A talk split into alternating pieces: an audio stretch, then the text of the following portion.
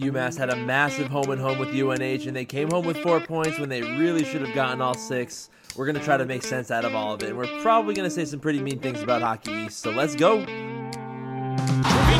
Scores! McCart, one timer, score!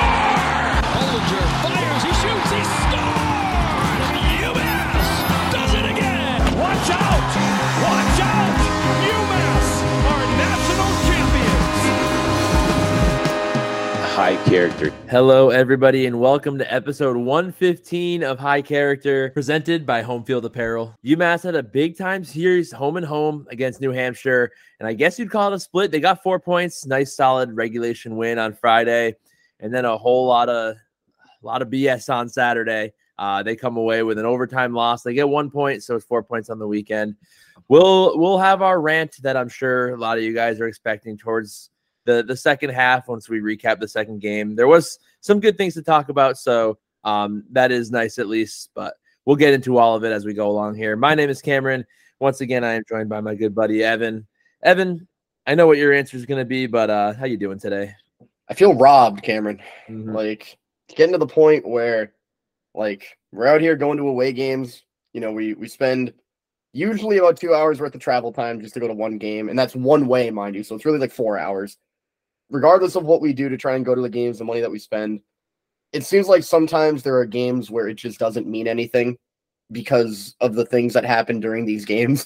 Like like I said, you know, you, you, you said it before. Like we should keep the rants to to a, a minimum for now. We'll talk about it later. So I'll probably hold off then. But I'd say right now I'm feeling pretty robbed of a of a good experience, at least on the Saturday game. Yeah, absolutely. Um, Friday was stressful. We came away with a nice win, and then obviously Saturday we'll get into. Uh, we had uh, not a skirmish, but just kind of a an incident with a bunch of opposing UNH fans that we'll get into as well. Um, something that had not happened to us at any game in the I think almost 200 now that we've gone to. So Yeah. that was pretty interesting. We'll get into a little story time on that later.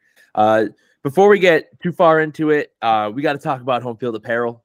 Uh, they are True. a premium collegiate apparel company. They have designs for over 150 schools. UMass is one of them, and they have a lot of UMass designs. They had a lot of UMass designs. They came out with a brand new UMass hockey line. Uh, we were promoting the hell out of it. You, you've probably seen it, and if you haven't, you really got to go check it out. Um, some really cool throwback designs, cursive view.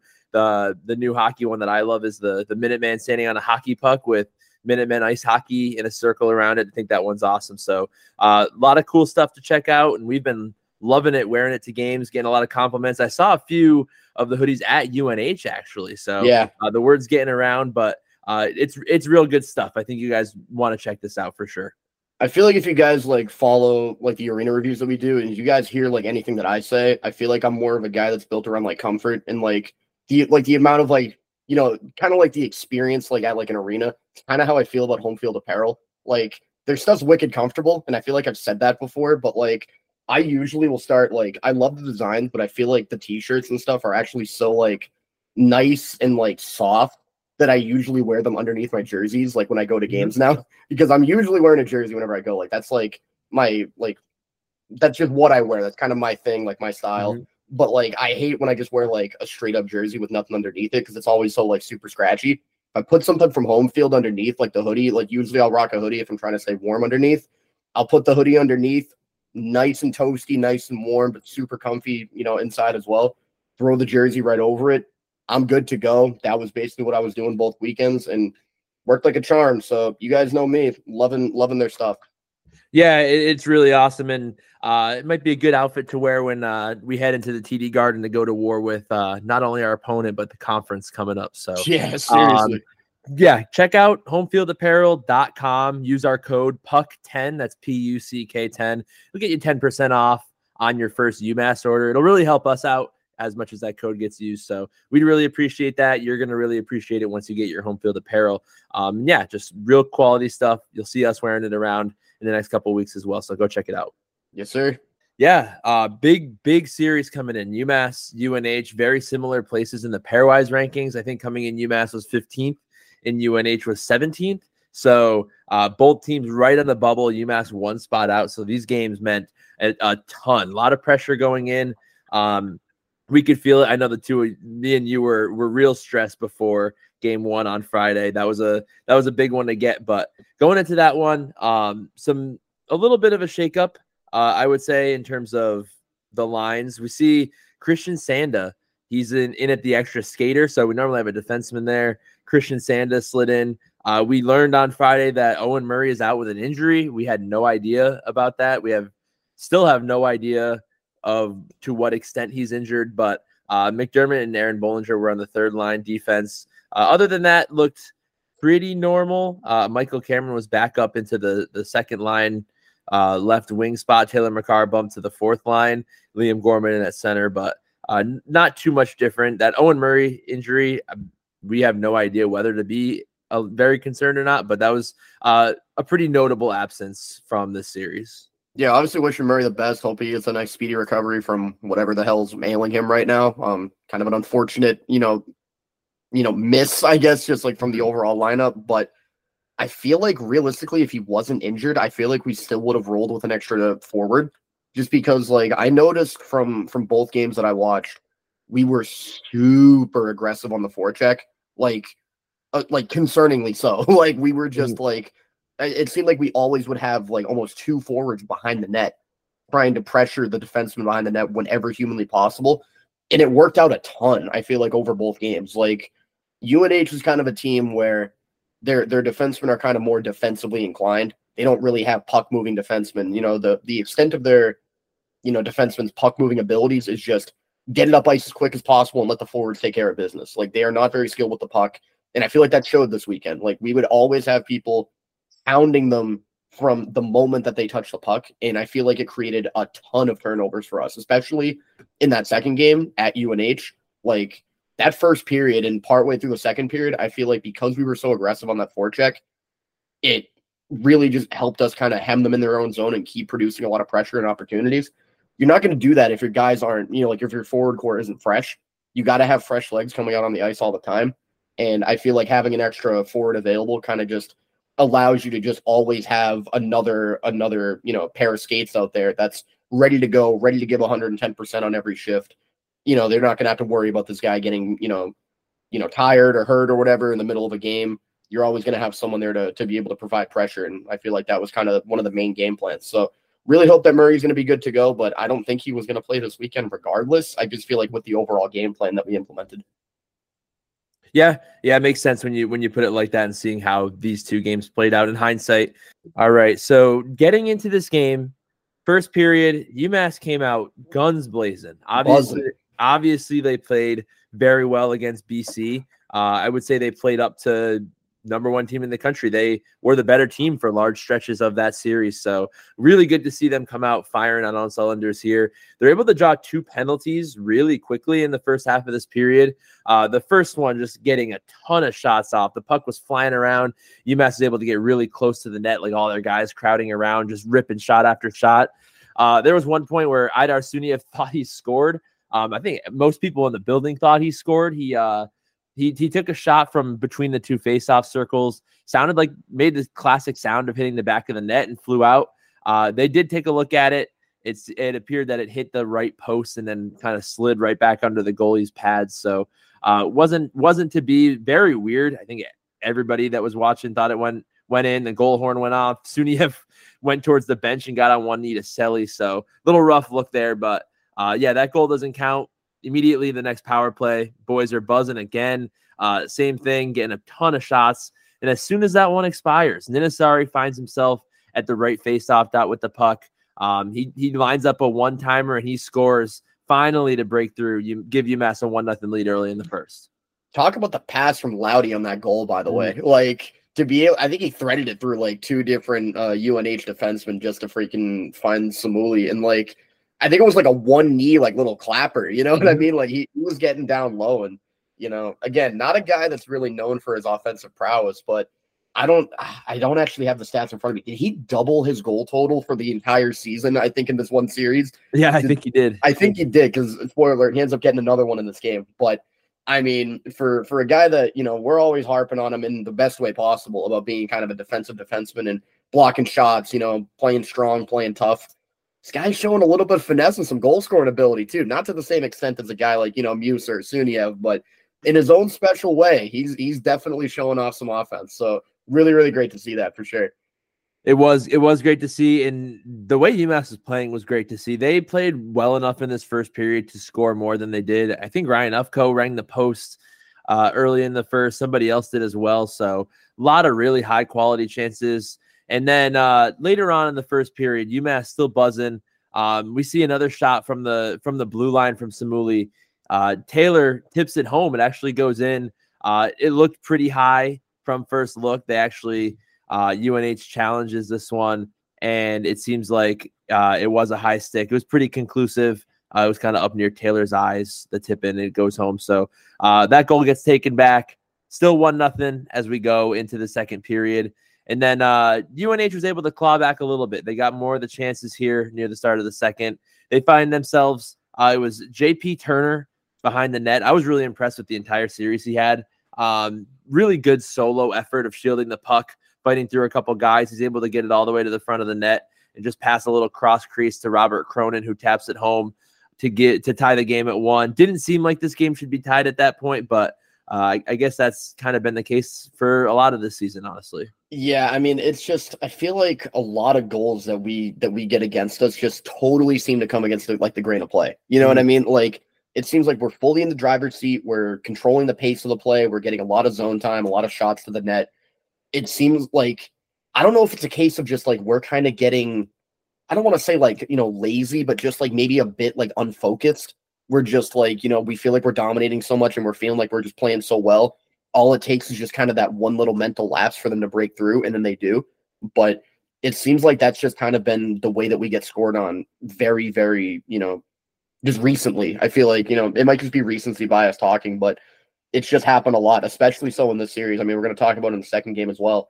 A lot of goals just seem to come against, you know, our kind of better judgment. It just seems like we're always in the lead and just focusing on the things that we need to do to win, and then it comes back and bites us in the ass. So, and I feel like this was a a perfect example of that. Like we just got to kind of clean up in front of the net a little bit better, and I feel like that would have uh, definitely prevented this goal because the pass was going like two miles an hour. You know what yeah. I mean? I feel like everybody was seeing it, and then just an easy little tap in. So really unfortunate to have that get scored against us. Yeah, really, really good singular effort there though by uh yeah. by the goal uh the the assist guy on that one though. So yeah, I was pretty Turner. impressed with Turner. Yeah. Um, after this and stretching back towards the end of the first period, UMass had committed five penalties in a row. Um, I'll, I'll let you talk on them a little bit. I know I thought a few of them might have been soft. It was a, a roughing call by Jack Musa at the end of the first, uh, which I didn't really see anything. An interference from Lautenbach, an elbowing from Lucas Mercuri. He actually had the puck and went for a reverse hit. Um, he gets called for the elbow on it slashing by Scott Morrow. I thought that I thought that guy went down very easy. Um, and spoiler alert, I don't know how much we'll get into it, but uh, UConn or not UConn, UNH.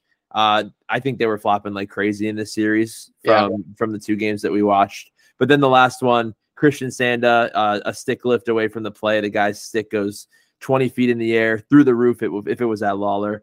Yeah. Um, but a lot of penalties for UMass, pretty undisciplined. I'm I'm curious to hear your thoughts on that period. I mean, I, I have thoughts on the Merck's elbow and then both of the later slashing calls. So, I mean, the Merck's elbow, this is going to sound crazy. You guys are probably expecting to rip it in the refs here. I actually agree with it. That's, that might sound insane. Like pigs are flying right now. You guys are like, all right, who are you and what have you done with Evin? But realistically, I mean, Merck's, I love the way that he plays physically, right? You know, like he's a big boy and he plays like a big boy he was loading up for that reverse hit for about three or four seconds beforehand. Like he was just waiting for the guy to come at him. Like he was like goading him on. He hit him in what seemed like a pretty decent and clean way. I think that they challenged that for head contact after the fact and they didn't find anything. I don't mm-hmm. think that's, how they lost, that's how they lost their challenge in this game too, yeah. which will be notable later. Yeah, so I I think they you know they dropped the ball on that challenge and rightfully so because I don't think he actually hit him in the head. But the issue that I have with the hit like Mertz, I don't even think hit him with the elbow, but he followed through with the elbow. You know what I mean? Like I don't think he made contact with it, but like the way that he kind of like I know you guys can't see on like a video here, but like he basically like threw his arm up after he hit the reverse hit. If you're not selling an elbow there, you know what I mean? Like that's the way you do it. Like even if mm-hmm. you don't hit him, you got to make it look like you're not trying to elbow him. You know what I mean? Regardless of what you actually did. So I think that was, you know, I think Mercuri could have done a little bit of a better sell job there, realistically, even if he didn't actually elbow the guy. But it is what it is. You know, it looked bad, so I can see why they called it. So that's why I don't really have an issue with it.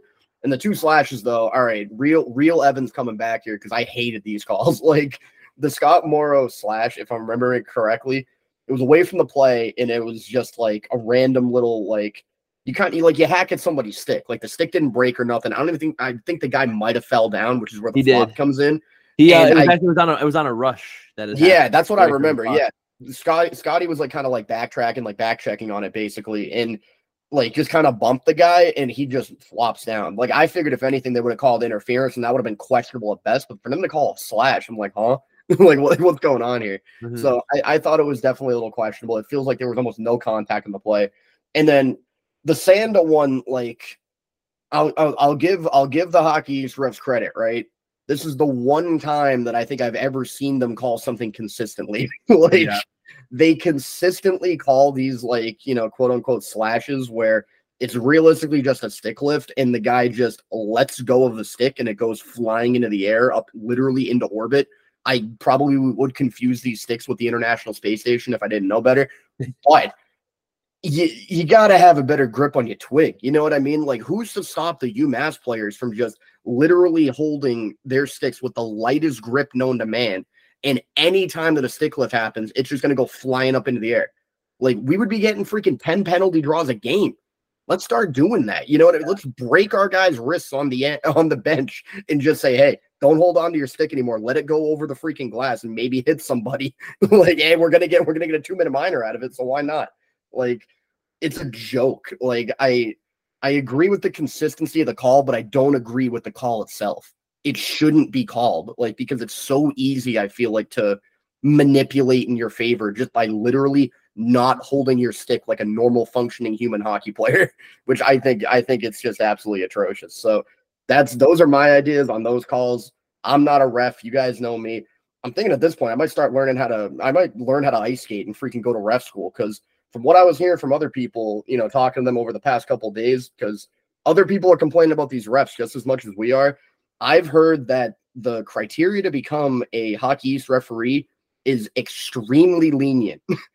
so mm. I'm thinking that I could probably work my way up through the ranks in about a year or two. And you guys might see me out there with a high character jersey repping some games pretty darn quickly if I actually put my mind to it. Because from what I could hear, the, the the process for becoming a Hockey East credentialed referee is an absolute joke, and I think we're starting to see it on the ice quite a bit now.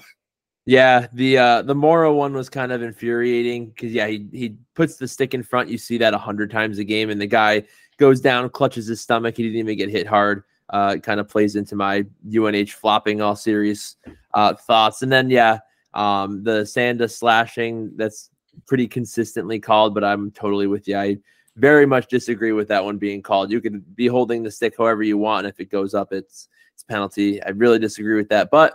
Uh, UMass penalty kill does a great job. They they do a great job limiting chances Yeah. um, and killing these penalties. So UNH 0 for 5 on the power play in this game, which was great to see. Later on in the second period, um, we see another tip in opportunity. Uh, kind of a play that seemed like it started from nothing, uh, kind of an unexpected chance, but Michael Cameron finds himself in front of the net. The a, shot gets tossed on, and he tips one home past the goalie to make it two to one. But UNH challenges the play yet again. They don't have their challenge. So if they get this call wrong, they would have gone on to the penalty kill. UMass would have gotten a power play out of it. So um, big time challenge for them.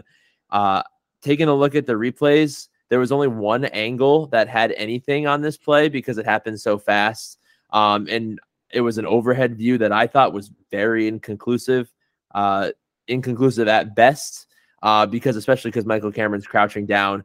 They come out of the out of the box and say that it's no goal. They overturn the goal call on the ice. Uh, I think this is the play that has me the most upset from this game. yeah. Um, because there was nothing for them to to overturn this call off of. I'm dumbfounded how they possibly could have overturned it. Well, no, you know what it was, and it was the thing that I'm surprised you haven't mentioned yet. It was the fact that the UNH goalie was going ballistic at the Yeah. refs, basically trying to tell them like, "Hey, review this on our behalf. Like, don't even bother trying to have a coach's challenge." He was like, "Go into the box right now and check this out." And the fact that, I mean, I don't actually know. Like, I don't know if they have like their own like set of cameras or whatever, like to look at stuff at. Like, again, I'm kind of giving the benefit of the doubt here because if it literally was just that overhead view, that's that's like irreparable. You know, like I'm that pretty, is I'm pretty like- positive they have what we see on the on the stream because you So- can kind of see them scrubbing through the the play. Yeah, I mean, if that's the case, dude, that's a friggin' joke. Like, to be fair, right? I I didn't have a very good view of it live because I was exiled to the top row because I was I was feeling a little bit under the weather that day, so I didn't really have like the best like eye level view. You know what I mean? Like I was seeing Yep. it from essentially what was an overhead view, so a little bit a little bit tough on my part. I wasn't really able to see the best there, but yeah, I mean, I don't understand how you can have a fair judgment, you know, with a with a depth perception, right, from an Mhm. overhead view. I don't understand like when when you know you're you're kind of I'm trying to find the word here. Like the evidence that you need in order to make a determination for a goal to be overturned needs to be clear, concise, like like perfect evidence that it is overturnable. You know what I mean? Yep. Without a shadow of a doubt. If there is even a remote possibility that that angle might give you wrong information, you're supposed to just completely wipe it away and say, sorry, it's inconclusive. We got to stick with the call that we gave on the ice. Yep. But yet, an overhead view of a or something where you would need a side profile, you know what I mean? to see where the crossbar is and where the puck is and where the stick is, where everything makes contact. I I don't know, man. like I don't know what they're seeing. And this is the part that I have an issue with, which you know, and I'll get into at the end when we do our whole rant, as we're gonna call it. Like there needs to be some sort of accountability and some sort of, you know, not not accountability, but like transparency. You know mm-hmm. what I mean? Like I, I feel like you gotta mic the refs up or something and just be like, this is why we made the call. Like these guys are way too protected. They're just Yeah. allowed to make whatever determination they want, and it's just all right, that's it. Like we can't even see what their thought process is. If there even is one, it sounds like they're just throwing shit up out of midair. You know what I mean? Like, Yep. they're just coming up with it. So I don't know, man. I sound like a salty weirdo. And you know what? Maybe I am. You guys are still listening anyway, so I don't really give a shit. But like it's it's absolutely insane that this has happened two weeks in a row and we have nothing to show for it. We all we've gotten is apologies, and we're not even getting them.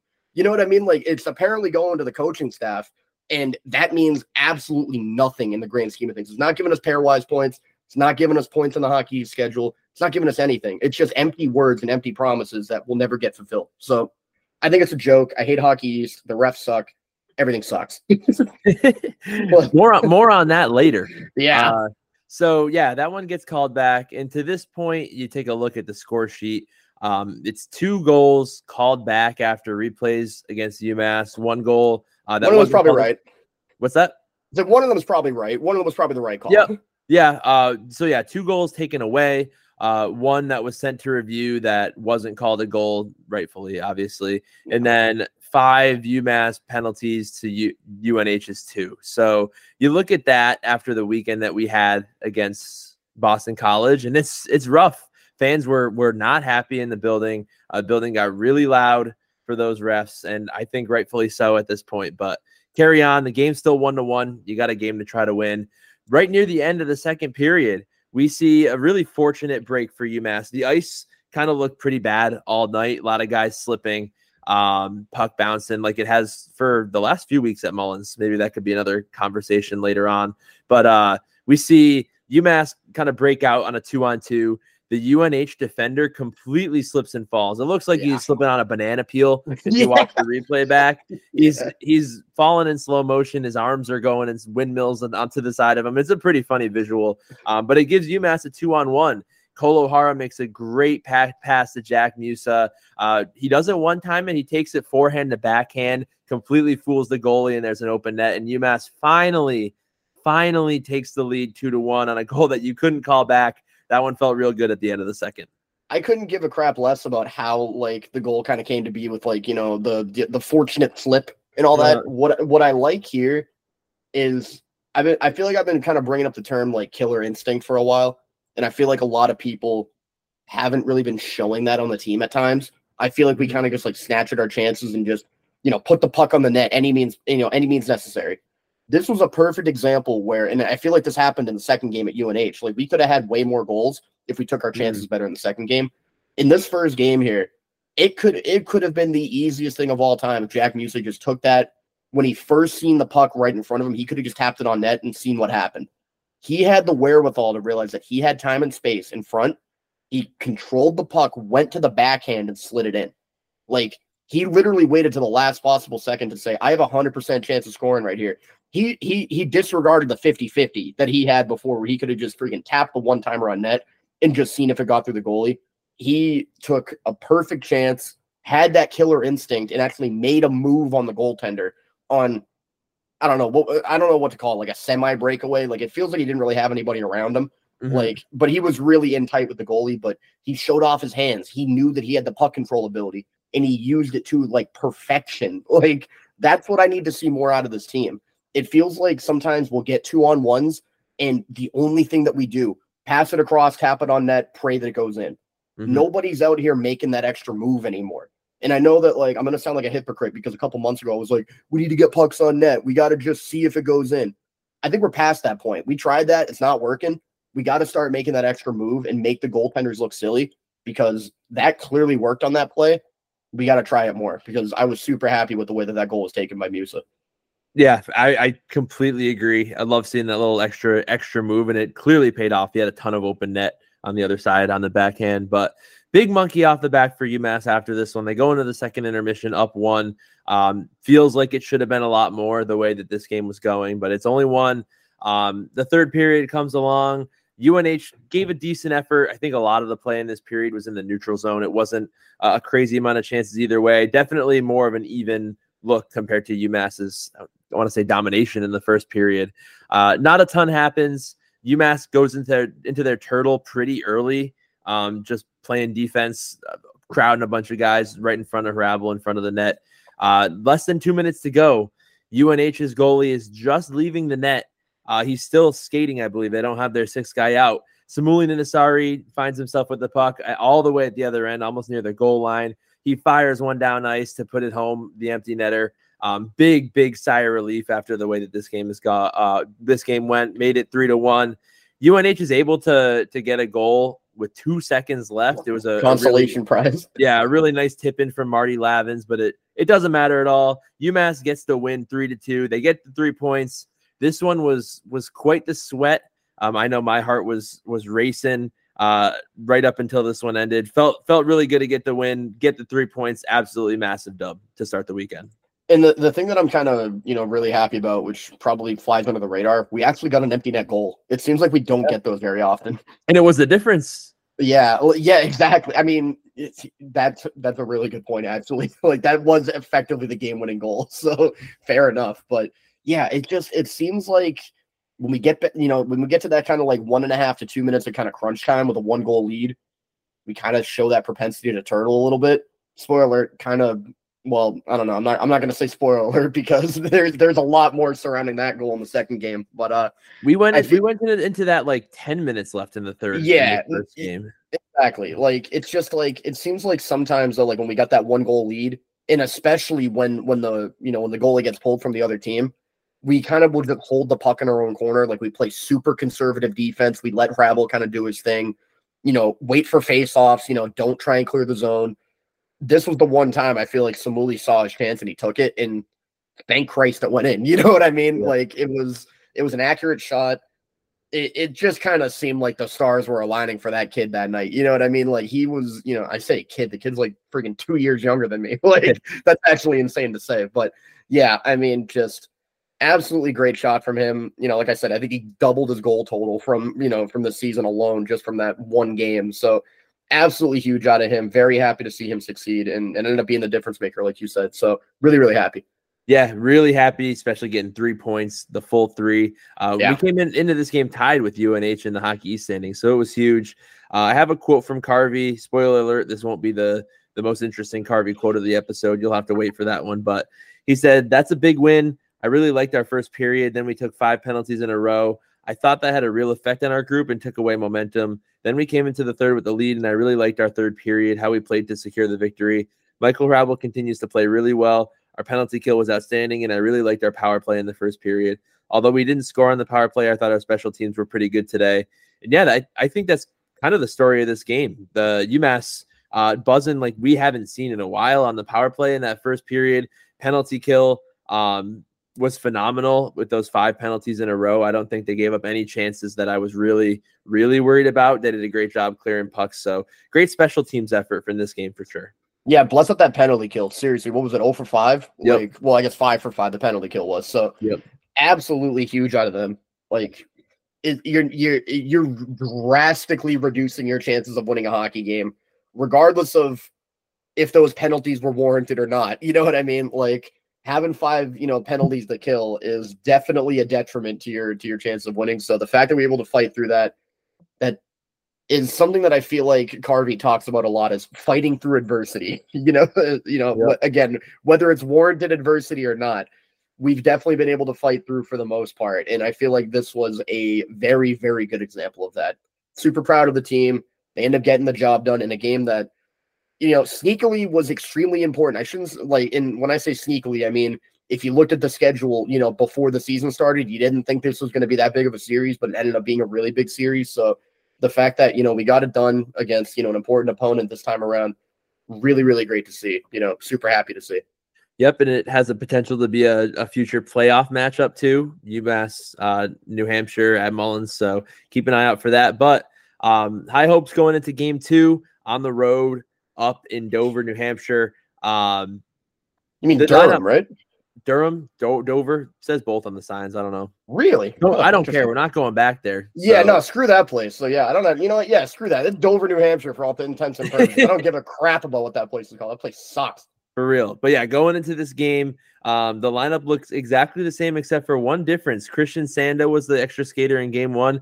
Lucas Vanderboys makes his long awaited Yes. comeback as the extra skater in game two. It's been a couple months now since we've seen him on the ice. He's been a big different difference maker in terms of face-offs and kind of being that enforcer on the ice. So really, really happy to get him back.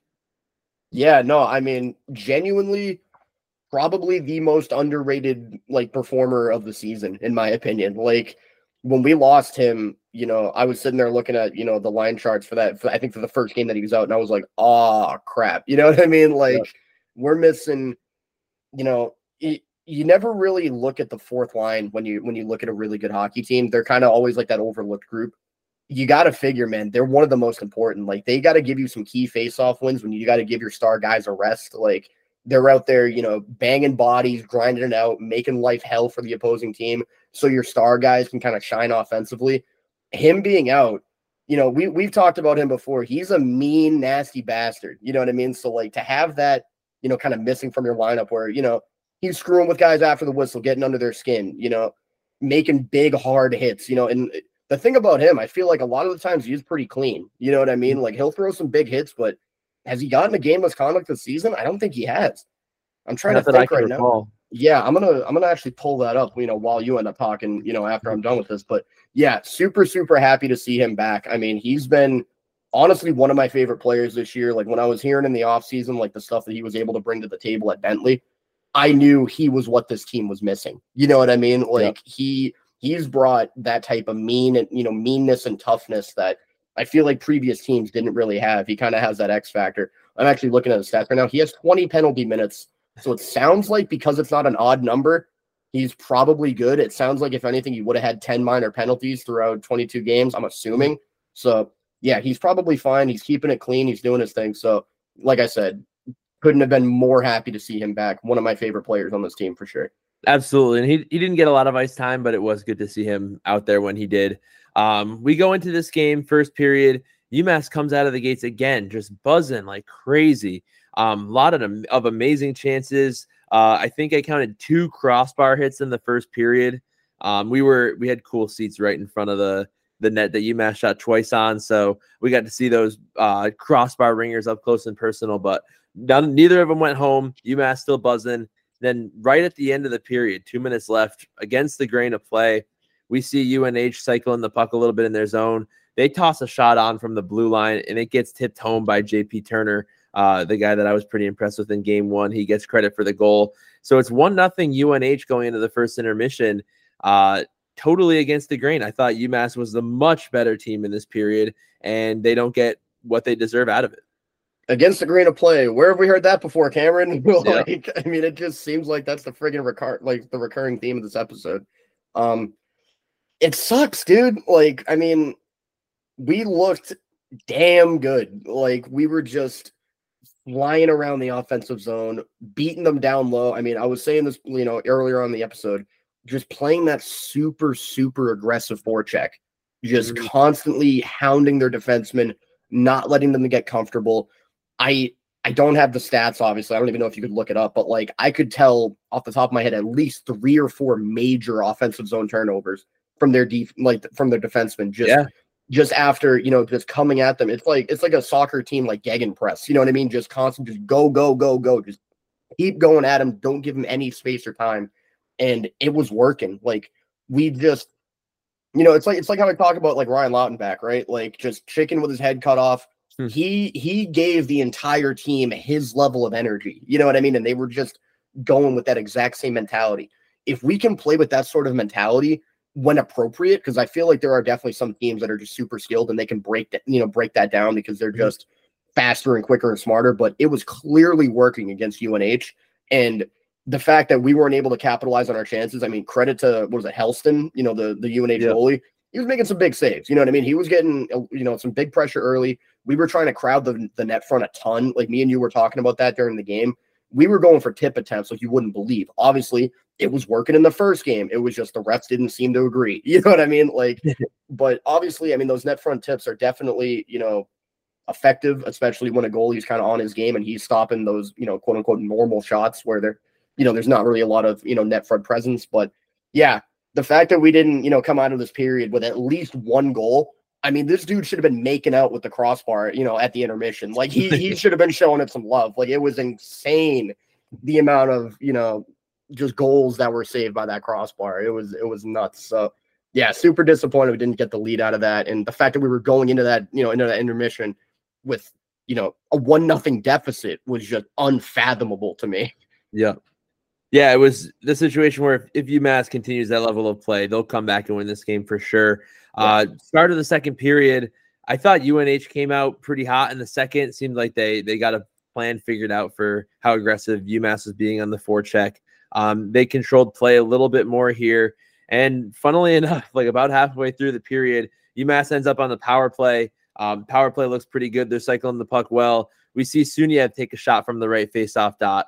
Uh, perfect rebound finds the sick of Cole right out in front. He's able to just tap one home make it one to one, and uh, felt really good to get the um, the weight off the back getting that first goal of this game. Yeah, that's my boy Cole right there. Like I, I have a buddy of mine who I know who ended up growing up with him uh, as a as a kid, you know, in Ontario, and then just mm-hmm. the fact that like I picked I picked Cole to be like the I forget what, what do we call it like the uh, like the most improved player. I know that yeah I can't believe I was actually blanking on that, but yeah, I picked him for the for the most improved player. He really didn't show that in the first half of the season. I feel like he was kind of a bit not like lacking offensively, but just he he wasn't really, you know, getting what we all expected he could bring. You know what I mean? But I think in this game he was he was buzzing. I think he had a really really good goal right here. He ends up getting another later on in this game. So, I mean, absolutely a great performance out of him. I knew he was going to pick it up at some point, and you know, I feel like this is as good of a time as any for it to happen. So, yeah. really really happy with the team. You know, the way that the whole team was playing, but I, I really did kind of want to see, you know, Cole pick it up over the course of the season. And it looks like it might be starting because when he's buzzing, I feel like he can definitely, you know, bring that kind of, you know, energy and skill set that can kind of elevate an entire line. Like, you know, he's he's yeah. really solid with the puck. He can pass like you wouldn't believe. I think he had a fair number of assists last season.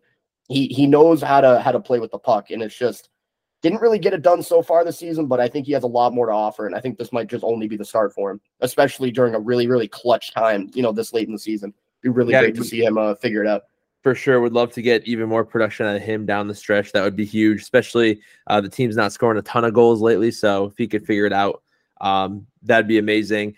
End of the, that's the end of the second period. I thought UNH was a slightly better team in that period, but UMass is the only the only goal in that period. So it's one one going into the third. Um, not a lot of offense in the third period. I think both teams finished with five shots apiece in the third. So um, a lot of neutral zone play. But Um, UMass finds themselves with the puck down low in UNH's zone. Um, I talked about how UNH was kind of flopping a lot in this series. I think that really cost them in this situation. About seven minutes into this game, um, one of their guys takes a spill. Looks like he flopped, trying to trying to sell a call. They don't get it. Uh, the puck goes low to high. Cole O'Hara finds himself with the puck right between the face-off dots with nobody there for a couple seconds. He's able to line one up, take a perfect shot, and he finds the top left corner to give UMass the lead about halfway through. Um, I thought I thought the way UNH was playing in this moment really cost them. Uh, I don't know, like UMass, like obviously was doing a great job getting their guys space, but like this was an unbelievable amount of space that was created for Cole O'Hara. Yeah, I mean, and I, I think the thing that I like about this was just the fact that we actually finished a chance. You know, yep. like I, it feels like in between, you know, like, I mean, honestly, just throughout the whole game, like we had our fair share of chances and we just couldn't bury them. Like we would have two on ones, we would have, you know, almost, I think at times almost three on ones. You know what I mean? Mm-hmm. And just like you know, we would get that puck kind of into that slot area where the guys love to shoot from. It seems like we don't really like to shoot from like the face-off dots. We're more of like a slot shooting team. We try and funnel it into that kind of danger zone there. Sometimes it works, sometimes it doesn't. We had a ton of chances to try and put them in, and it seemed like we just got stuffed every single time, whether it was, you know, a defensive block or if it was just the goalie coming up with a big save. Happened quite a bit. Like I said, credit to Hellsten. He was doing his thing. But this was one time, you know, we picked our shot. It was in a fortunate location you know, it literally doesn't get much better than this. Like mm-hmm. mid shot, you know, mid slot, I'd say, dare I say, even low slot, like just almost right out in front of the net. Perfect forehand shot, top corner. Doesn't get much better than that. Really, really happy to see that go in. Yeah. And uh, if you didn't watch these games, you might hear what we've been saying so far. UMass gets all three points Friday. They're up two to one near the end of the third here on Saturday. Why were these guys in such a bad mood at the start of this episode? Uh, this is where it goes downhill. Uh, again, UMass turtled pretty pretty early. Ten minutes left, they went into a real defensive type play style. Um, and then two minutes left in this game, um, Morrow turns the puck over in the defensive zone. Uh, UNH is able to cycle the puck around a bit more. It ends up at the blue line. Uh, a shot gets tossed on net and it gets tipped home by Alex Gagne, who was skating through the crease at the time. He uh, was coming from behind the net. He skated through the crease he actually clipped Michael Hrabal's skate on the way by. It caused Michael Hrabel to uh, his foot to slide forward. He stumbled back. Um, the puck got tipped by Gagne, and it went exactly where um, Michael Hrabal's skate was uh, before it had gotten pushed out of the way by Gagne in the crease. So um, UMass challenges the play, obviously, um, especially if you watch the slow motion replay. You can see this is very clearly, by definition, and just looking at it yourself, making your own interpretation. Very clearly goalie interference. Um, his state his skate doesn't move a ton, but the amount of space that it did move was created by Gagne, and the puck ended up missing his skate by like less than an inch if you look at the replay. So they review this one for a long time. Uh, I'm sure if you were watching the, the stream, you think for sure this one's going to get called back. It's game tying goal. Um, they come out and say that it was a good goal. Uh, inexplicable the more I watch this replay, the more pissed off that I get of Hockey East, how this can possibly, possibly, what the justification justification could possibly be for this one sticking around. We've had a lot of bad calls over the last week, like week and a half, two weeks. Um, I don't think anyone pisses me off as much as this one because it directly allowed UNH to tie this game. Um, I don't, I don't think anything Hockey East uh, could say to the team or publicly that would make me feel good about this one, unless it's we're restarting this game from two minutes left because that was such an egregious call. I'm very pissed off. I think you kind of share my sentiment on this one. Can, can the rant start now? Or yep. can we can we officially do like the bell like ding ding ding ding rant started?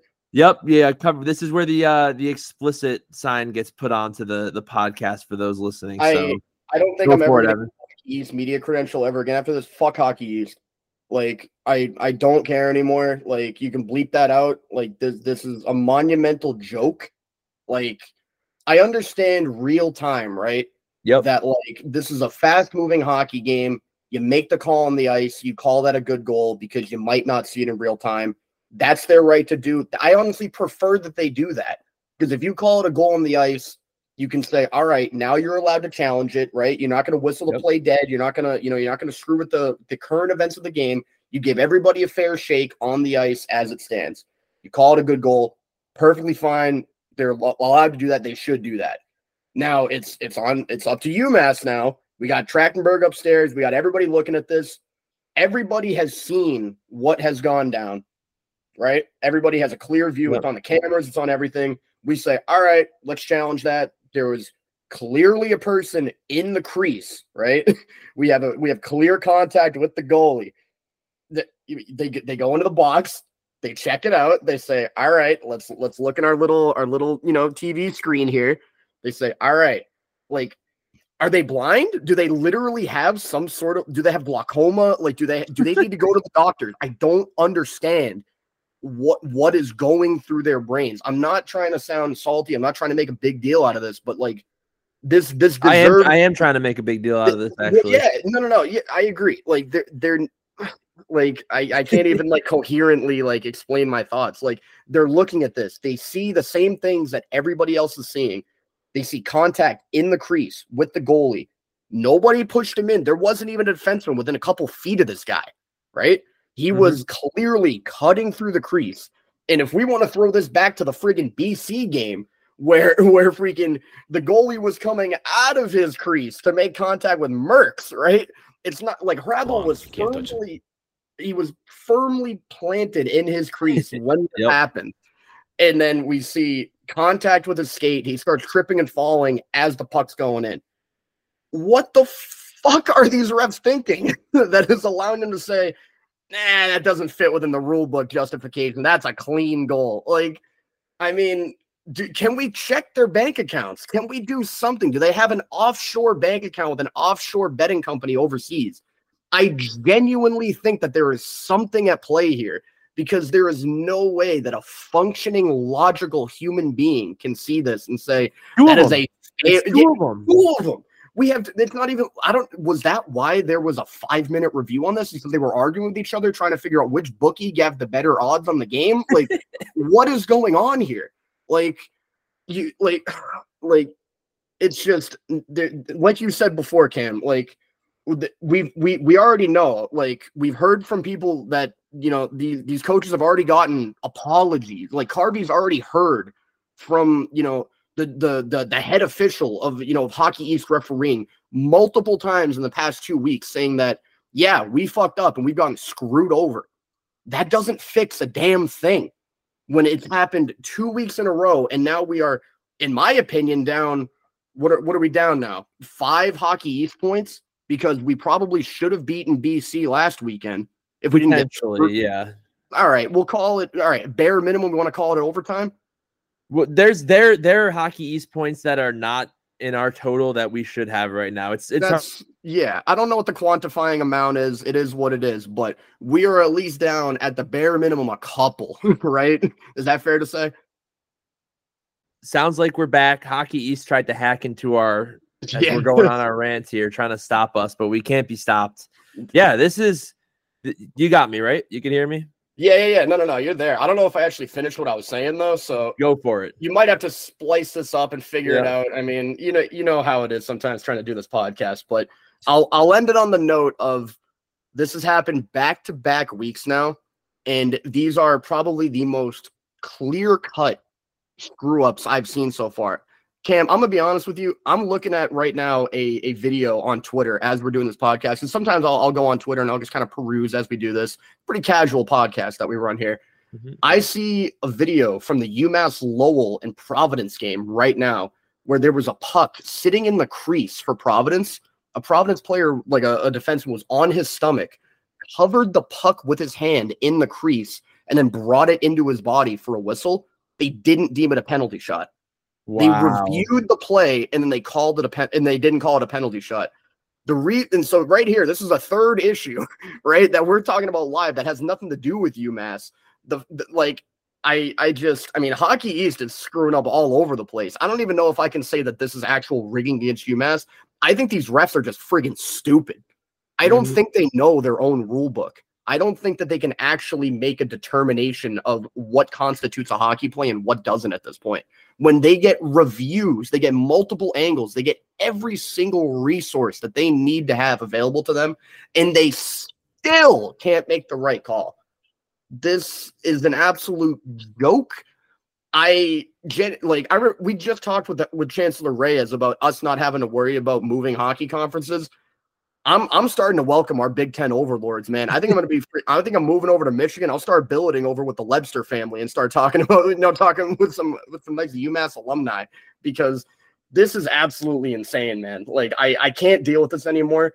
I don't think I can actually support Hockey East anymore, and I don't even know if I want to actually like start going to away games and actually start giving money to other Hockey East affiliated programs because that's how pissed off I am with this joke of a hockey conference. Yep.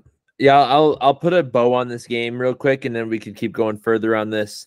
Um, obviously that ties the game. It shouldn't have tied the game. It should should still be two to one UMass with two minutes left, and a penalty, mind you, against UNH. UMass should have been going to the power play here.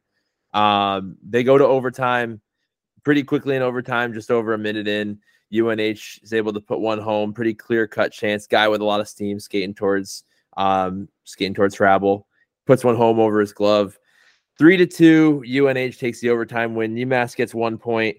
Um, and yeah, that it's totally like this play and non-goalie interference call is totally responsible for it. I think it's fair to assume that there's a very good chance UMass would have gotten three points in this game. Uh, it's extra infuriating because of what happened at BC. Um, very specifically, a goalie interference call that happened at BC. Uh, if you remember, just one week ago, Lucas Mercuri skated like slightly into the crease. Um, Jacob Fowler jumped out of his crease and there was contact made, didn't affect the play at all. Um, the puck wasn't in the area, it wasn't a goal scoring opportunity or anything like that. The refs get the get Mercuri for the penalty, and it leads to BC tying and taking the lead in the game that UMass uh, had a good chance of winning against the number one team.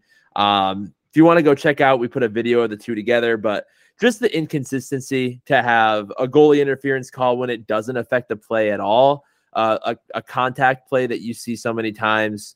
Um, by the rule book, technically, that one that at BC um, is a penalty. I think we could all agree on that, but I also think we could all agree that this happens so much, and the ref kind of has to like understand what like point the game is at and what it means to call a penalty and how how the the contact affects the play and stuff like that. This one there's no there's no wiggle room or interpretation. It's clear cut. Hrabal has his skate moved.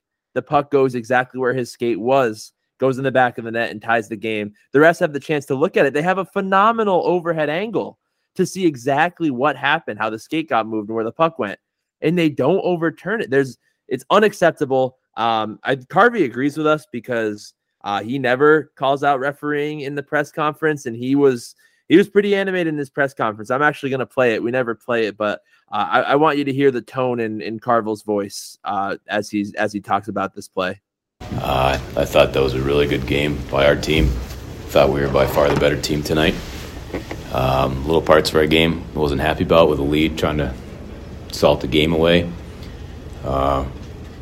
But I thought we deserved the win. wasn't even close tonight. A lot of posts. Didn't think we gave up a lot. And then uh, once again, uh, referee, we've been showing all year long you can't touch the goalie, you can't come to the crease and touch the goalie. We get videos every week. Every single week we get the same video. And it happens tonight, and for some reason it's, it's allowed. So, real frustrating. Once again, referees. You guys have been a third period team all season long, and, and kind of, you know, it didn't go your way tonight. What maybe shook it up in, in the end? That, that what shook it up? Goalie interference. We get that video every week. Can't touch a goalie in the crease every week. So yeah, uh, Carvey never talks like that. He's probably going to get fined for that. Um, UMass, I'll pay the fine. UMass puts his quote in the the game recap every week, uh, and there was no quote this time, obviously, because mm, wonder was, why. That was kind of the only quotable material. I'm I'm sure he'll get fined. I doubt we'll hear about it, but yeah, we have it on good authority that Carvey has gotten an apology from Hockey East for both of these weekends. And like you said, that doesn't mean shit with what happened. UMass uh, right now, I I believe they're 13th in the pairwise. Um, if they had able to get a win at BC, they were able to get three points against New Hampshire here. We're not even talking about this pairwise situation. I think we're pretty firmly in if UMass can take care of business and not have to deal with these shit calls that they're getting on back to back weeks. that's why this is so infuriating. Uh, I can see how from other schools it makes us out to be crybabies. Uh, they don't have the full context. They don't have.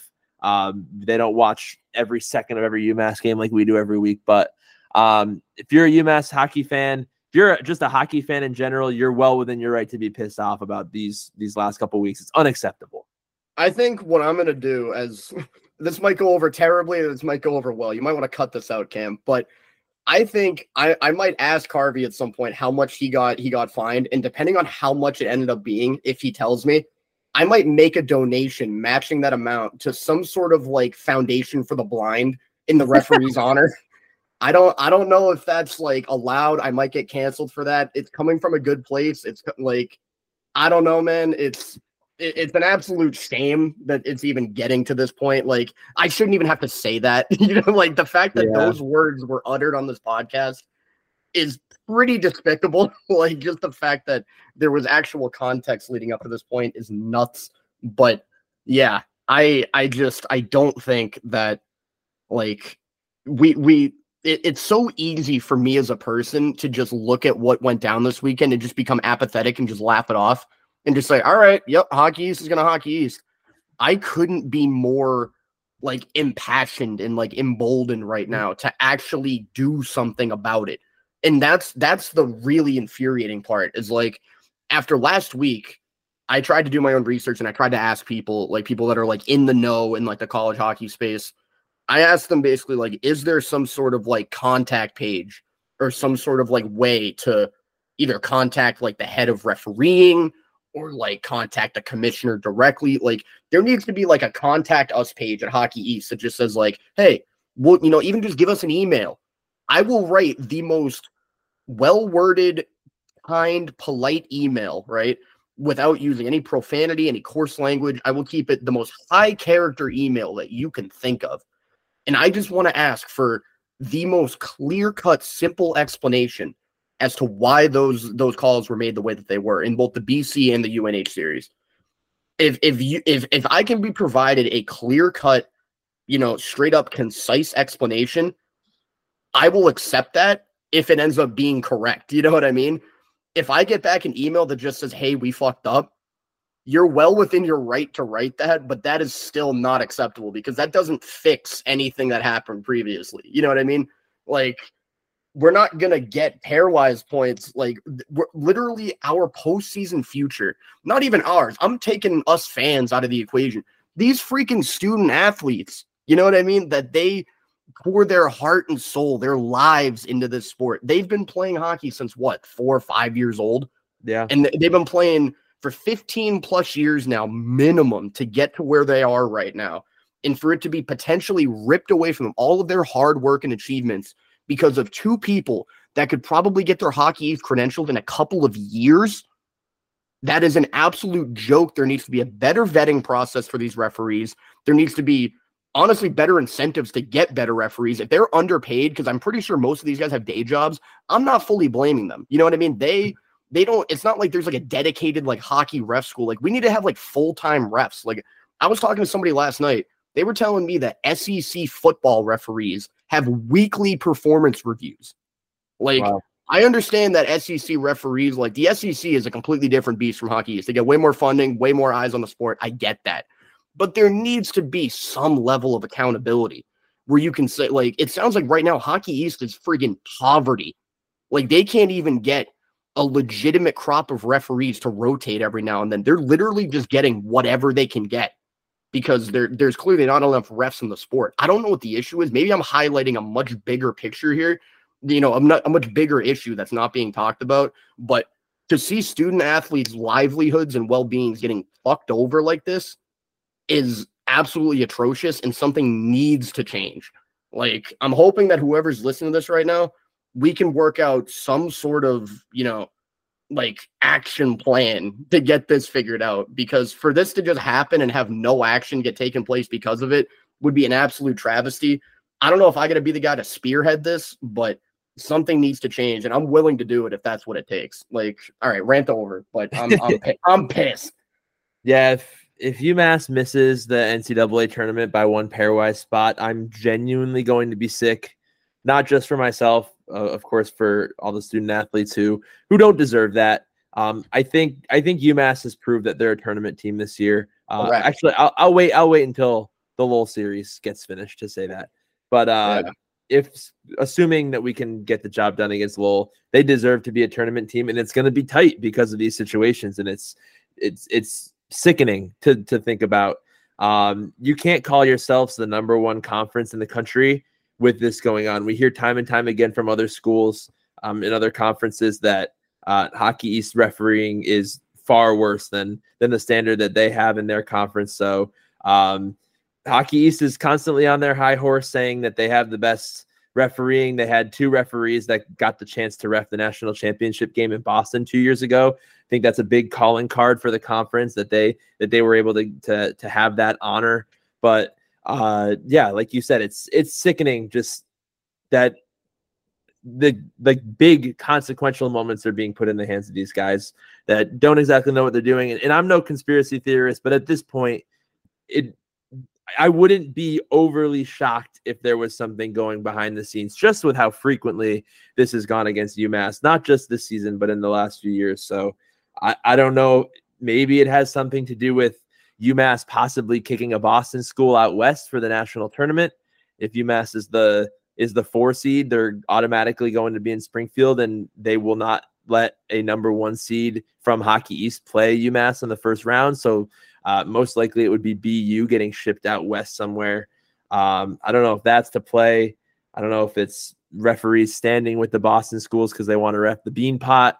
I'm I, I hate that I have to think like this, but it's I, I can't lie. It's it's crossed my mind after all that's transpired in the last two weeks. My my my final message, and I know damn well that you know none none of the commissioners or head of officials are listening to this, but if by some grace of God you're hearing this right now, if you want to claim that you're the best hockey, you know, you're the best collegiate hockey conference in America, prove it. Right? Mm-hmm. Do better. Don't like I'm not seeing NCHC refs or, you know, Atlantic hockey refs or, you know, you name it. I'm not seeing them getting blasted on Twitter on a damn near you know weekendly basis that they are blowing calls left and right and literally screwing over close games for other teams. I'm not seeing that. And I follow quite a bit of, of collegiate hockey personnel on my Twitter and Instagram. I'm not seeing any of that. So the fact that this is, from what I'm seeing so far, a mainly localized Hockey East related issue is an absolute shame. And somebody needs to figure it the hell out. Like it's yep. clearly on the commissioner. It's clearly on, you know, the director of officials. I think it's Brian Murphy. You know, like he he's the guy that's honestly, you know, I think he got hired back in 2022. He's a former NHL referee. Former former UNH graduate, I might add. That'll that'll for yeah. I'm pretty sure the commissioner is also UNH yep. grad. Like, yep. I mean, it's dude. There's just so much evidence adding up that this is an absolute joke. So we we can move on. I feel like we're kind of beating a dead horse here. Yep. Like it's it's it's a friggin' joke. I I pray that this doesn't happen. I mean, granted, it's two UMass schools against each other, so they're probably wondering, oh crap, who do I give the calls to in this one when both UMass schools are freaking, you know, on the are, are you know in the middle of playing tonight. So who the hell knows what's gonna happen there? I'm wondering what's gonna happen in the national championship. Or like just like in the hockey East playoffs, I should say. Yeah. You know, you got like BC versus BU. They're sitting there like, who do I give calls to? What do I do? They're both Boston schools. Oh no, like it's a, I feel like their heads are going to explode on the ice, dude. They're not going to know what to do. They're going to brain's going to start short circuiting. They're going to pass out on the ice. So, yeah, no, this sucks, dude. But yeah, we can move on now. I feel like I've actually finally said my piece. Yep. Yeah, yeah. One one last thought when I was passing the TD Garden on the way home last night, I had the thought how sweet it would be and how massive of an FU it would be to Hockey East and all the teams in the conference if UMass can win the Hockey East tournament. This it's not going to happen. There's no way the refs are going to let that happen. Yeah, but dude, I, I, think the refs would literally put on a pair of goalie goalie you know gear and then freaking go inside of the net for you know for the other team and make sure that they're personally blocking shots for whatever yeah. Boston school we're playing against. yeah, it's joke. bad. It's bad. We'll we'll move on. Let's go to our awards. Um, first award that we like to give out CCC Carvel's Character and Compete Award. Um, I don't know if this guy's ever gotten one before, but we're happy to give it to him. Cole O'Hara, he had an assist in game one, really pretty pass to Jack Musa. He didn't have to pass it, he could have taken the shot because there was nobody in front of him. Beautiful pass, got the assist. Two goals in game two. I thought he looked great, um, especially with controlling the puck. uh, creating plays, stuff like that. So three point weekend for him. Love to see it. And like we like we said earlier, it'd be great if he can uh, continue this pace and keep picking it up as we go towards the playoffs. It'd be a nice, not a not addition, but just like improvement to our offense as we get going here. Yeah, I mean, getting getting two goals will definitely help you out for getting a CCC. I mean, yeah. he was he was the reason why we should have won that second game. um, but yeah, he was obviously a really really huge part, and I mean, it definitely helps a little bit when I feel like he hasn't gone to CCC yet. You know, I mean, we're always trying to spread out that award whenever possible. You know, when it was a guy that you know has definitely picked it up over over you know kind of the the course of the season. I feel like that's something that we got to highlight. So super happy to see him succeed. I'm really hoping that he kind of makes a big jump. You know, bare minimum towards the end of the season, but really, I think in the off season because I want to see him prosper. You know what I mean? Like he has, I think he was a fourth round pick to uh, uh Nashville and you know, we know that fourth round picks to Nashville tend to do pretty well. I mean, Mark Del yeah. was a huge freaking contributor here. So definitely, you know, if O'Hara can kind of or O'Hara, I keep saying O'Hara. I think it's actually O'Hara. Like everybody keeps saying that. Mm-hmm. I use them interchangeably, but regardless, really want to see him do well. I think he has all the potential in the world, and to see him realize that would make me feel so much better. You know, I want to see everybody at UMass succeed, but I think I think he's kind of the main guy on my radar that I want to see make a big jump right now. Yeah, for sure. So good job uh, Cole O'Hara. Our next award, it's good try UMass. Um, the player that we think can can do a little bit better the next time out there. Um, we're giving it to Scott Morrow this time. He hasn't gotten many this season, so um, which is a good. He, he was due. He was due. Yeah, which is a good yeah. sign. But um, he gets it here. He had no points. Um, he's was almost a point per game, so it's kind of bad when he doesn't score for us. We're not we're not scoring a lot if he's not on the score sheet. Um, he had a penalty in each game. Uh, he had a really bad turnover, which led to the, the goal that shouldn't have been a goal, but um, it did count, so he was responsible for that. So uh, not a not a great series from him. I'm I'm hoping he can bounce back and really pad his stats against Lowell next week. Yeah, I mean it's gonna happen eventually, right? Like nobody's ever gonna be perfect. Like this definitely wasn't his best series, but I mean it wasn't god awful. You know what I mean? I think yeah. by his standards. You know what I mean? Like uh, the fact that you know you not having any points in a weekend is you know that's clearly a detriment when your expectation is to get a lot more than right. that. You know what I mean? Like if some if, if a you know a big time defensive defenseman doesn't get any points in a weekend, nobody bats an eye. But if it's a guy like Scott Morrow who has these lofty expectations and we know what he's capable of, you know we're we're gonna we're gonna you know say something when you know he doesn't live up to those lofty expectations. But right. you know it, it's not like this was like a death tier weekend for him. You know what I mean? Like it, it wasn't the end of the world for him. He's going to bounce back. We know he does. He was a little bit of a hothead, I feel like, this weekend. You know, he does tend to play with a bit of passion. We definitely saw that in Lake Placid. He, uh, yeah. he, he can get a little bit crazy sometimes. I feel like he was teetering on that edge this weekend, especially in that second game. Like he he was starting to, you know,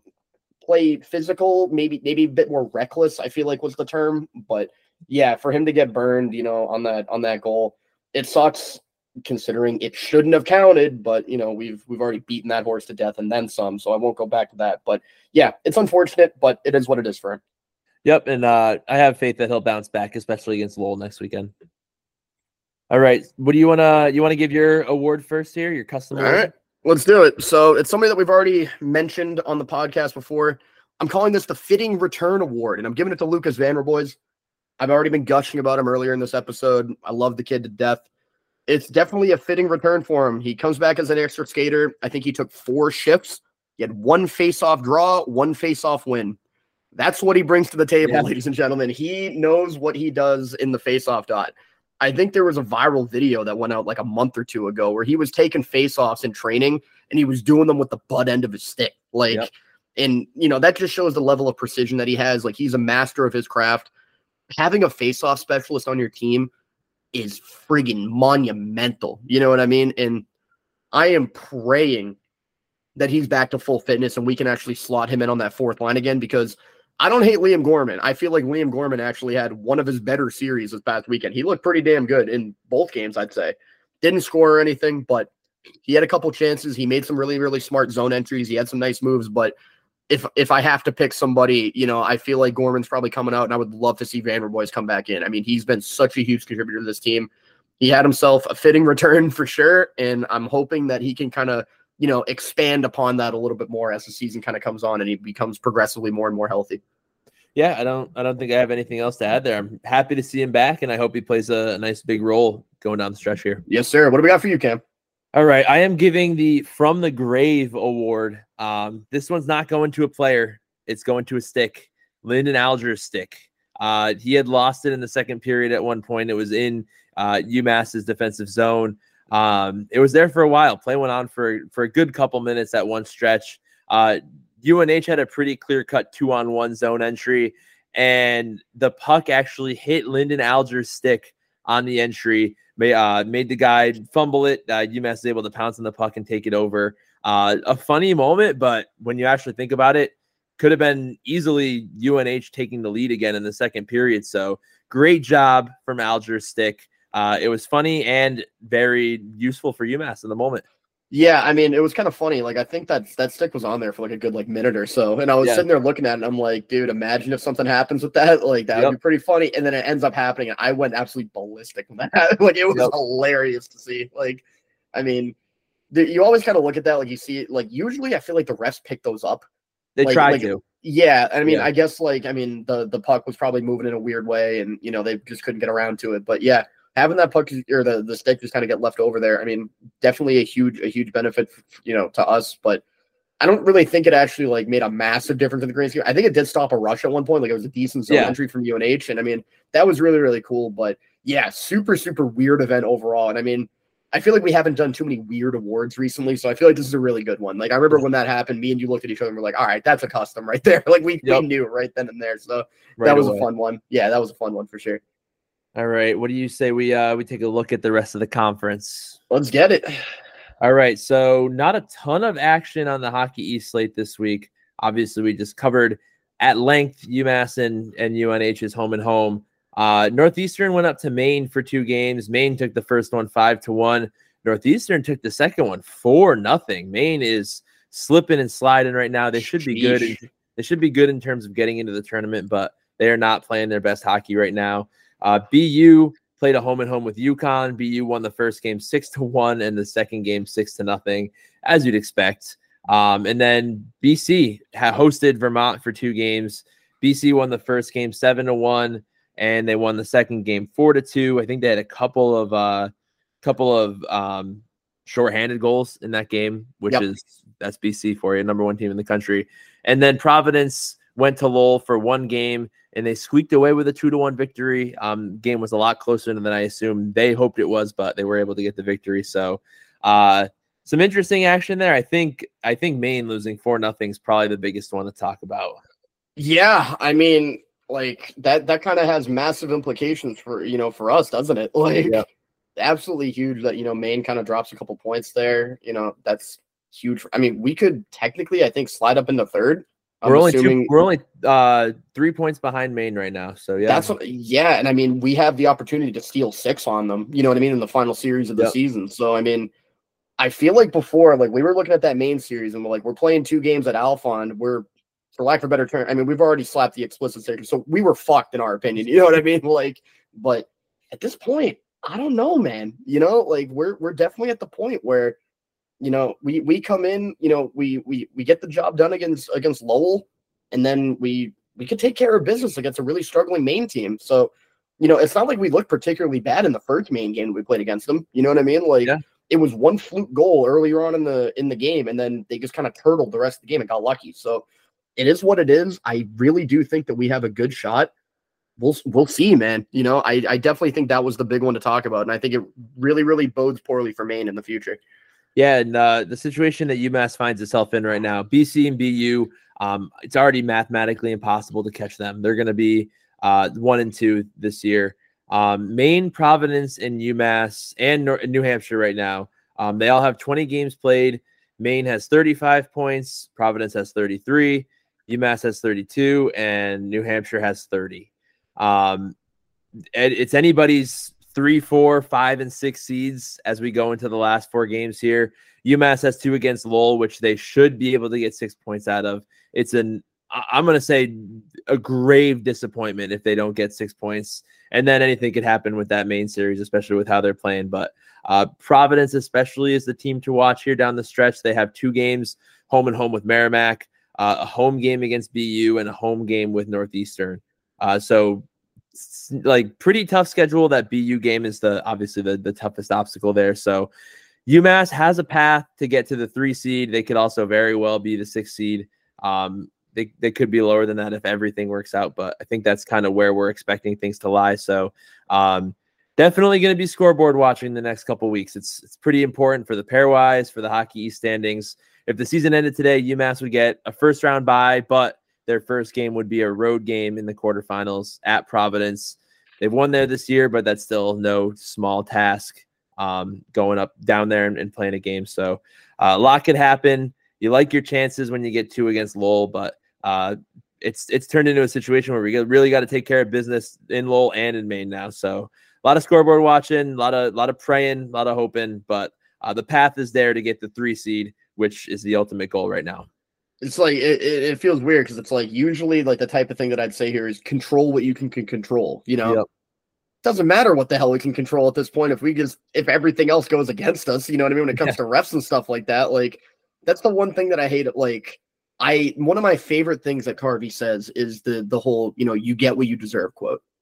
I love that to death. I feel like it's something that you know people should model their lives after. It you know in theory it is a damn good quote when you look at what's happened these past two weekends, can you really truly believe that? Like, is that something like like do you really think that people actually get what they deserve when you have other people that are in positions of power that can just completely ruin all of your progress? Like that's that's what really gets me and that's like I'm starting to wonder like what even is like a like a favorable playoff matchup at this point. Is it like just anything but a but a Boston team? because clearly that's not the case if UNH is getting good calls too. Like, yeah. like what are we? Are we just doomed? Do we just give up on the season? Like, what the hell are we meant to do here? Like, I know this sounds like such like a doomer mindset, but it's like genuinely, if you look at what's been happening, what else are we meant to think? Like, it's not like I'm pulling these stats out of my ass. Like, we've all seen it. So, I don't, I don't really know, you know, kind of what the what the school of thought here is, but I mean, you know, we'll obviously see how it shakes out. That's that's the beauty of collegiate hockey. But I'm just praying, man. I just want a nice clean series. You know, for the rest of the season. Like, you know, one, you know, it's like it's like the fool me once, you know, shame on me, you know, fool me twice thing. If we get fooled a third time on some BS like this, it's it's over. You know what I mean? Mm. Like, I'm hoping that, like, you know, if I don't care if the you know if the director of you know if Brian Murphy has to freaking talk to these refs, you know, before every UMass game and just say, please, for the love of God, just take some heat off my back and just be normal. You know what I mean? Yeah. Like, I don't know what it's gonna, you know, maybe that bodes well for us. Maybe we're gonna start getting insanely favorable calls because they feel bad. I don't know anymore. But and as long as we're not getting actively screwed over, I like our chances in basically every game that we play. Because we are a damn good hockey team and we deserve to show that. We haven't been able to show that these past two weeks. And it's a goddamn yeah. shame. Yeah, we could pretty securely be in the in the three seed right now had all of that not gone down the last few weeks. But it is what it is. You got to outplay your opponent, and then you got to play a little step higher than that, um, even down the stretch to to get it done. But I think this team's capable. Uh, we'll have to see how it all plays out. All right, so uh, you wanna you wanna talk about our night up in New Hampshire before we before we turn the page to next weekend? Oh, what the clown circus show in the in the row in front of us? Yeah, sure. Yeah. Let's talk about it. Yeah, so I'll I'll kind of set the scene for everybody. Um, we were fourth row behind the net at Northeast at uh not Northeastern New Hampshire. Um, a different dump. yep, a crew of eight guys. I think it was four dads and then four college age sons, uh, all in front of us. weren't very friendly or cordial. Didn't say anything to us. We always keep to ourselves on the road too. We don't want to start anything. Um, we like we do. We cheer for our team. We don't get in anybody's face. We keep to our own. Like I said, um, clap, cheer for the team, cheer for the boys. That's what we're here for. Um, we know they can feel it on the ice, so uh, we try to just be there for them. Um, when, each time uh, New Hampshire scored in this game, they would stand up, put hands in our face, point fingers in our face, clap in our face, laugh at us. It was immediate. Um, if if you watch the highlights of the goals that were scored on the end that uh, UNH was shooting on twice, so they were shooting there in the first and third you can actually see that group stand up and immediately turn around to look at us after each goal that UNH scored. They're not looking on the ice or celebrating the team. They're they're looking at us we don't respond. We we never do. We we take it. We just got scored on. We stay quiet. We keep our faces forward. Um, after the overtime goal, the game winner, uh, it was pretty egregious. The clapping in our face, the laughing and stuff like that. We're just nodding our heads, obviously pissed off with what had just occurred. Um, but not taking it out on them, not saying anything. They try to uh to shake our hands after all is said and done a couple minutes later, saying good game. We're like, no, like screw you guys. Like you made it personal. Just leave. Like we don't want to shake your hand. Um, one of the dads takes it really personal. Um, threatens Evan's life at one point. Um, because Evan told his son to fuck off. And, yeah, I mean, I, I, can talk about this part yeah. if you want, because there's there's actually there's additional context that makes it even worse for them. I don't know Yeah. if you heard it. So they were walking up the stairs. So like from where we were sitting, right, like we're right next to the staircase. So I'm like the last possible seat in the row that we're sitting. I'm like I'm like seat one, you know, row D or whatever. And because I always sit to the right of you at games, superstition thing. And uh, so they're walking up the staircase and they're looking at me and you and they're like, Do you guys suck your own dicks or something? Like they were just like they said something like super rude and like out of Oh. nowhere, like out of left field. Yeah, I didn't even you hear that. Yeah, no. And I, I looked at the kid and I was like, dude, you can fuck off. Like I just straight up, like just I I had had enough. Like I my self control had hit a peak. You know what I mean? Like let me get were let me get some context to these guys. They were uh they had yeah. snuck in nips. Uh they were drinking pretty heavily during this game on alcohol that they snuck in and they were uh putting the, what are those packs called in their lips. They- yeah, they were ripping Zyns the whole Yeah, time, dude. yeah, so that gives you a little context on these fellas, but I'll let you yeah so yeah so they were just doing like the total like you know frat bro like you know like and it like just after literally getting in my face like their fists were essentially in my face trying to get like fist bumps and handshakes and stuff at, at one i was literally just like dude you can fuck off like just it's you Yeah. know wasn't loud wasn't aggressive i didn't stand up it was just a simple chirp you know what i mean just go about your way without you know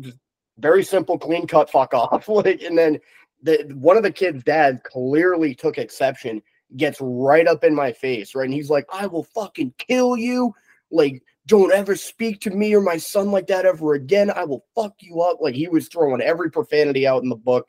Trying to bait doing- you to say it again. yeah, too. yeah, He was trying to bait me, and I was like, dude, the only thing that you're gonna kill is, you know, if you're gonna kill me, it's gonna be with your breath, bro. Like, it was that bad. Like, I was sitting there, I was like cracking up internally because I know that this geriatric drunk idiot is out here in my in my face trying to start something. I'm not here to start stuff, but I'm here to finish it. You know what I mean? Like if he mm-hmm. was gonna swing on me, it was gonna be over for him. But I knew that we were outnumbered. It was like what eight to three. Yep. Like, and I'm trying to take the high character approach. You know what I mean? Like, I'm not gonna start swinging on this guy, thinking I might kill him because the only material that's around us right here is concrete because this place is a brutalist dump. Remind you, you know what I mean? Like, it was an absolute clown show all around. So, if your main intention to go to a hockey game is to get drunk, rile people up, and goad them into fighting you, you need to get a life and you need to get a hobby and something needs to change within your life because you're clearly a sad, upset human being. And this doesn't extend to all UNH fans. Don't get me wrong. Like there was a couple people that checked up on us after the fact. They were cool. They were chill.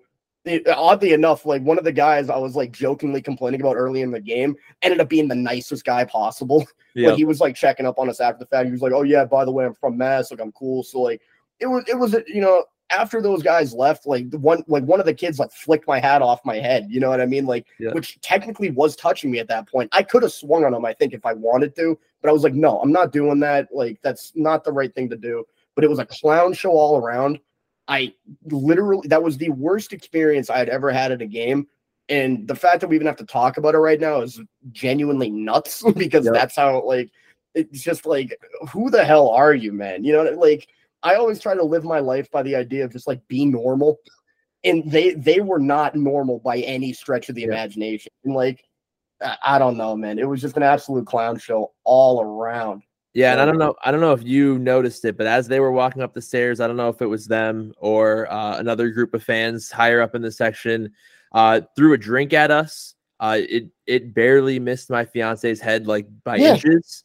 Um, if if it had hit her, Classless. If it had hit her, uh, it would have been a different scene also. But um, yeah, not easily the worst opportunity or not opportunity, the worst experience I've had at a at a game that I've ever gone to. Uh, a bunch of clowns. No security, mind you. Yeah, no, nothing, nothing, Like- nothing. like even check on nobody- us afterwards or anything Yeah. either. But no, the ushers did absolutely nothing. Security did absolutely nothing. Clearly, security was an absolute joke if people were coming in with you know five, six nips a piece, You know, like I mean, granted, we we've had our fair share about complaints at the Mullins Center. You got to find a balance in between the two. I feel like Mullins is a freaking TSA fest, but then Whittemore is like literally lawless. yeah, it's like the friggin' Wild West in there. Yeah. So I mean, you got to find like a decent midpoint between the two. And clearly, neither you know neither group has found it yet. I'm not here to crap on Mullins, but like, good lord, man, hockey security is a friggin' joke. Yeah, and uh, if you're keep this in mind, if you're thinking about going to to Whittemore this year or, or anytime in the future, I I wouldn't suggest bringing your kids if this is the type of people that that go to these games either. Don't bring Uh, anybody. yeah, not a- not a great look for them. Uh, I will not be going back there for the foreseeable future. I have no interest in going back to that dump. So that's our that's our story. Um, we we keep it clean. We go to so many road games, almost every single one. So we never we never try to start anything. Um, it was very strange situation for us to be in, but just just keep that in mind if you go up to, to New Hampshire for a game. Yeah, I mean, and I'm not gonna call myself a saint. You know what I mean? Like, I like to get into like friendly banter with, you know, with maybe not friendly. Sometimes it'll be a little not not aggressive banter, but assertive banter. You know what I mean? Like like the UConn game that we went to. Like somebody was like, "Oh, how many championships do you have?" And I just go, "Hey, we got one more than you in hockey." You know, like yeah, simple stuff like that. I'm not up there in somebody's face yelling at them, threatening to take their life. You know what I mean? Like there's a huge difference between keeping it about the product on the ice and then going for personal human attacks on somebody. Like Yeah. it's it- like there there's a massive difference. I I absolutely love like rowdy student sections. Like Merrimack's is a pretty good example. I feel like sometimes they'll get a little bit rowdy, but they tend to keep it clean. You know what I mean? Like you know, sometimes you'll have your oddball every now and then, but they'll just give you the classic like, "Oh, you're a clown," like UMass fans suck or whatever. That's fine. You know what I mean? Like you can tell me that I suck, but don't threaten to kill me. You know what I mean? Yeah. Like I have a pretty clear cut line on what's allowed, and I feel like that's not a crazy line to not be able to cross. So Yeah. I don't know, man. Like I I definitely think that uh you know, there's definitely a bad group of UNH fans. I I wish the worst upon them. I'm not taking the high road in this in in this in this case. If if you guys want to call me low character for not wishing these guys a good day, then so be it. But those guys were a group of clowns. I hope they join the circus and they never come back to UNH ever again. I hope they get banned if I'm being honest with you, but we'll see how that goes. yeah, but yeah, that's that's what happened. Uh, let's let's turn the page to, to next weekend. All right, let's talk about Lowell. All right, yeah. So two series left. Home and home with Lowell is the next one. Um, we're just gonna gonna be frank about it. If UMass doesn't sweep this series, it's an extreme disappointment. Yeah. Um, Lowell is bad. They're 8, 19, and 4. In conference, they're 4, 13, and 3, easily last place in Hockey East. 2, 9, and 3 at home, 5, 9, and 1 on the road. I'm looking through their schedule. By far, their best win this season has been against Northeastern, who's not even ranked right now. So they have not had the ability to beat a ranked team this year.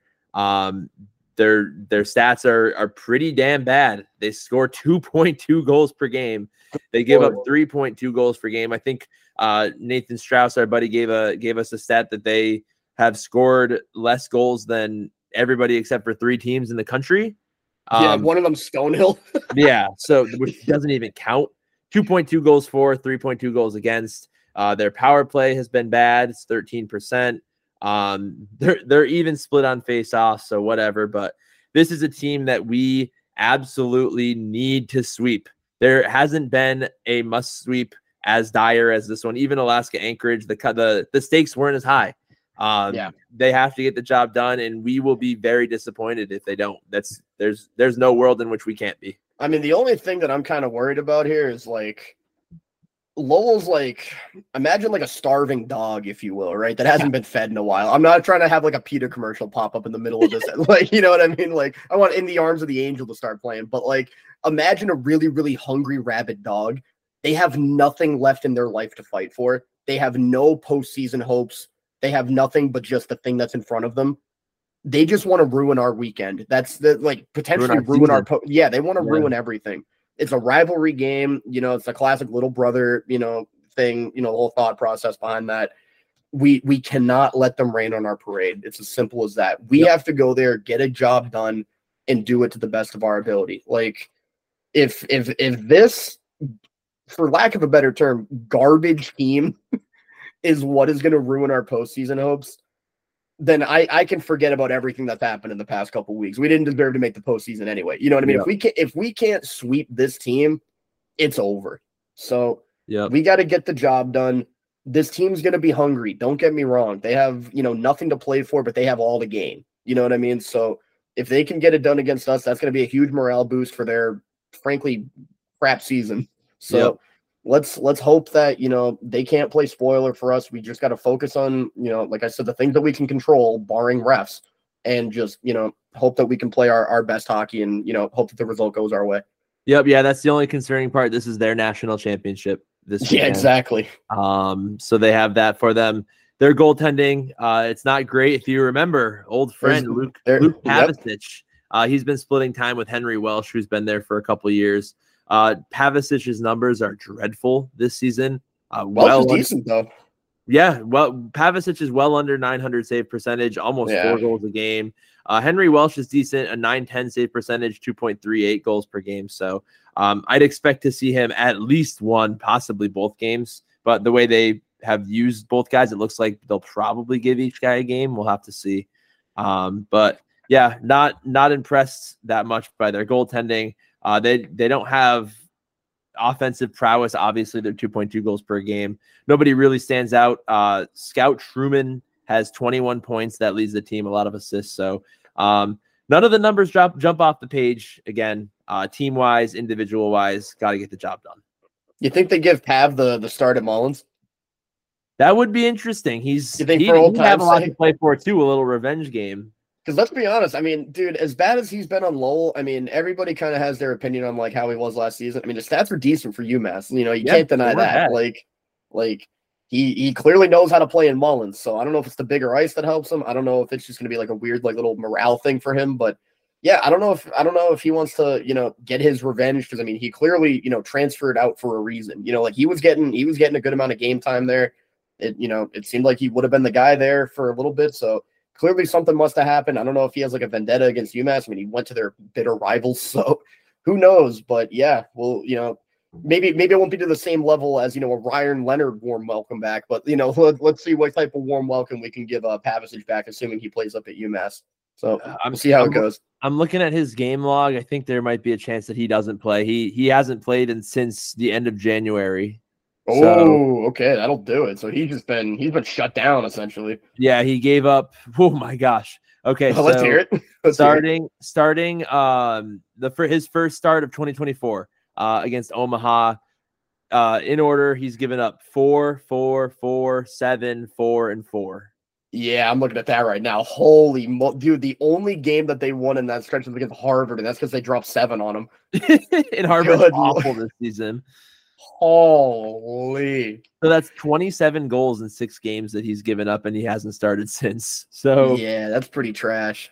So, so yeah, know, look, man. look for Welsh to get both games. Be surprised. Hey, maybe maybe since their season's over, they're not really fighting for much. They do slip him in there for one game. We'll see. That'd be pretty fun to to score a bunch on him. But yeah, got to get the job done. No other way to put it. Um, we need to be recording at this time next week saying uh, UMass got six points and they're looking to steal the third spot away from Maine next weekend.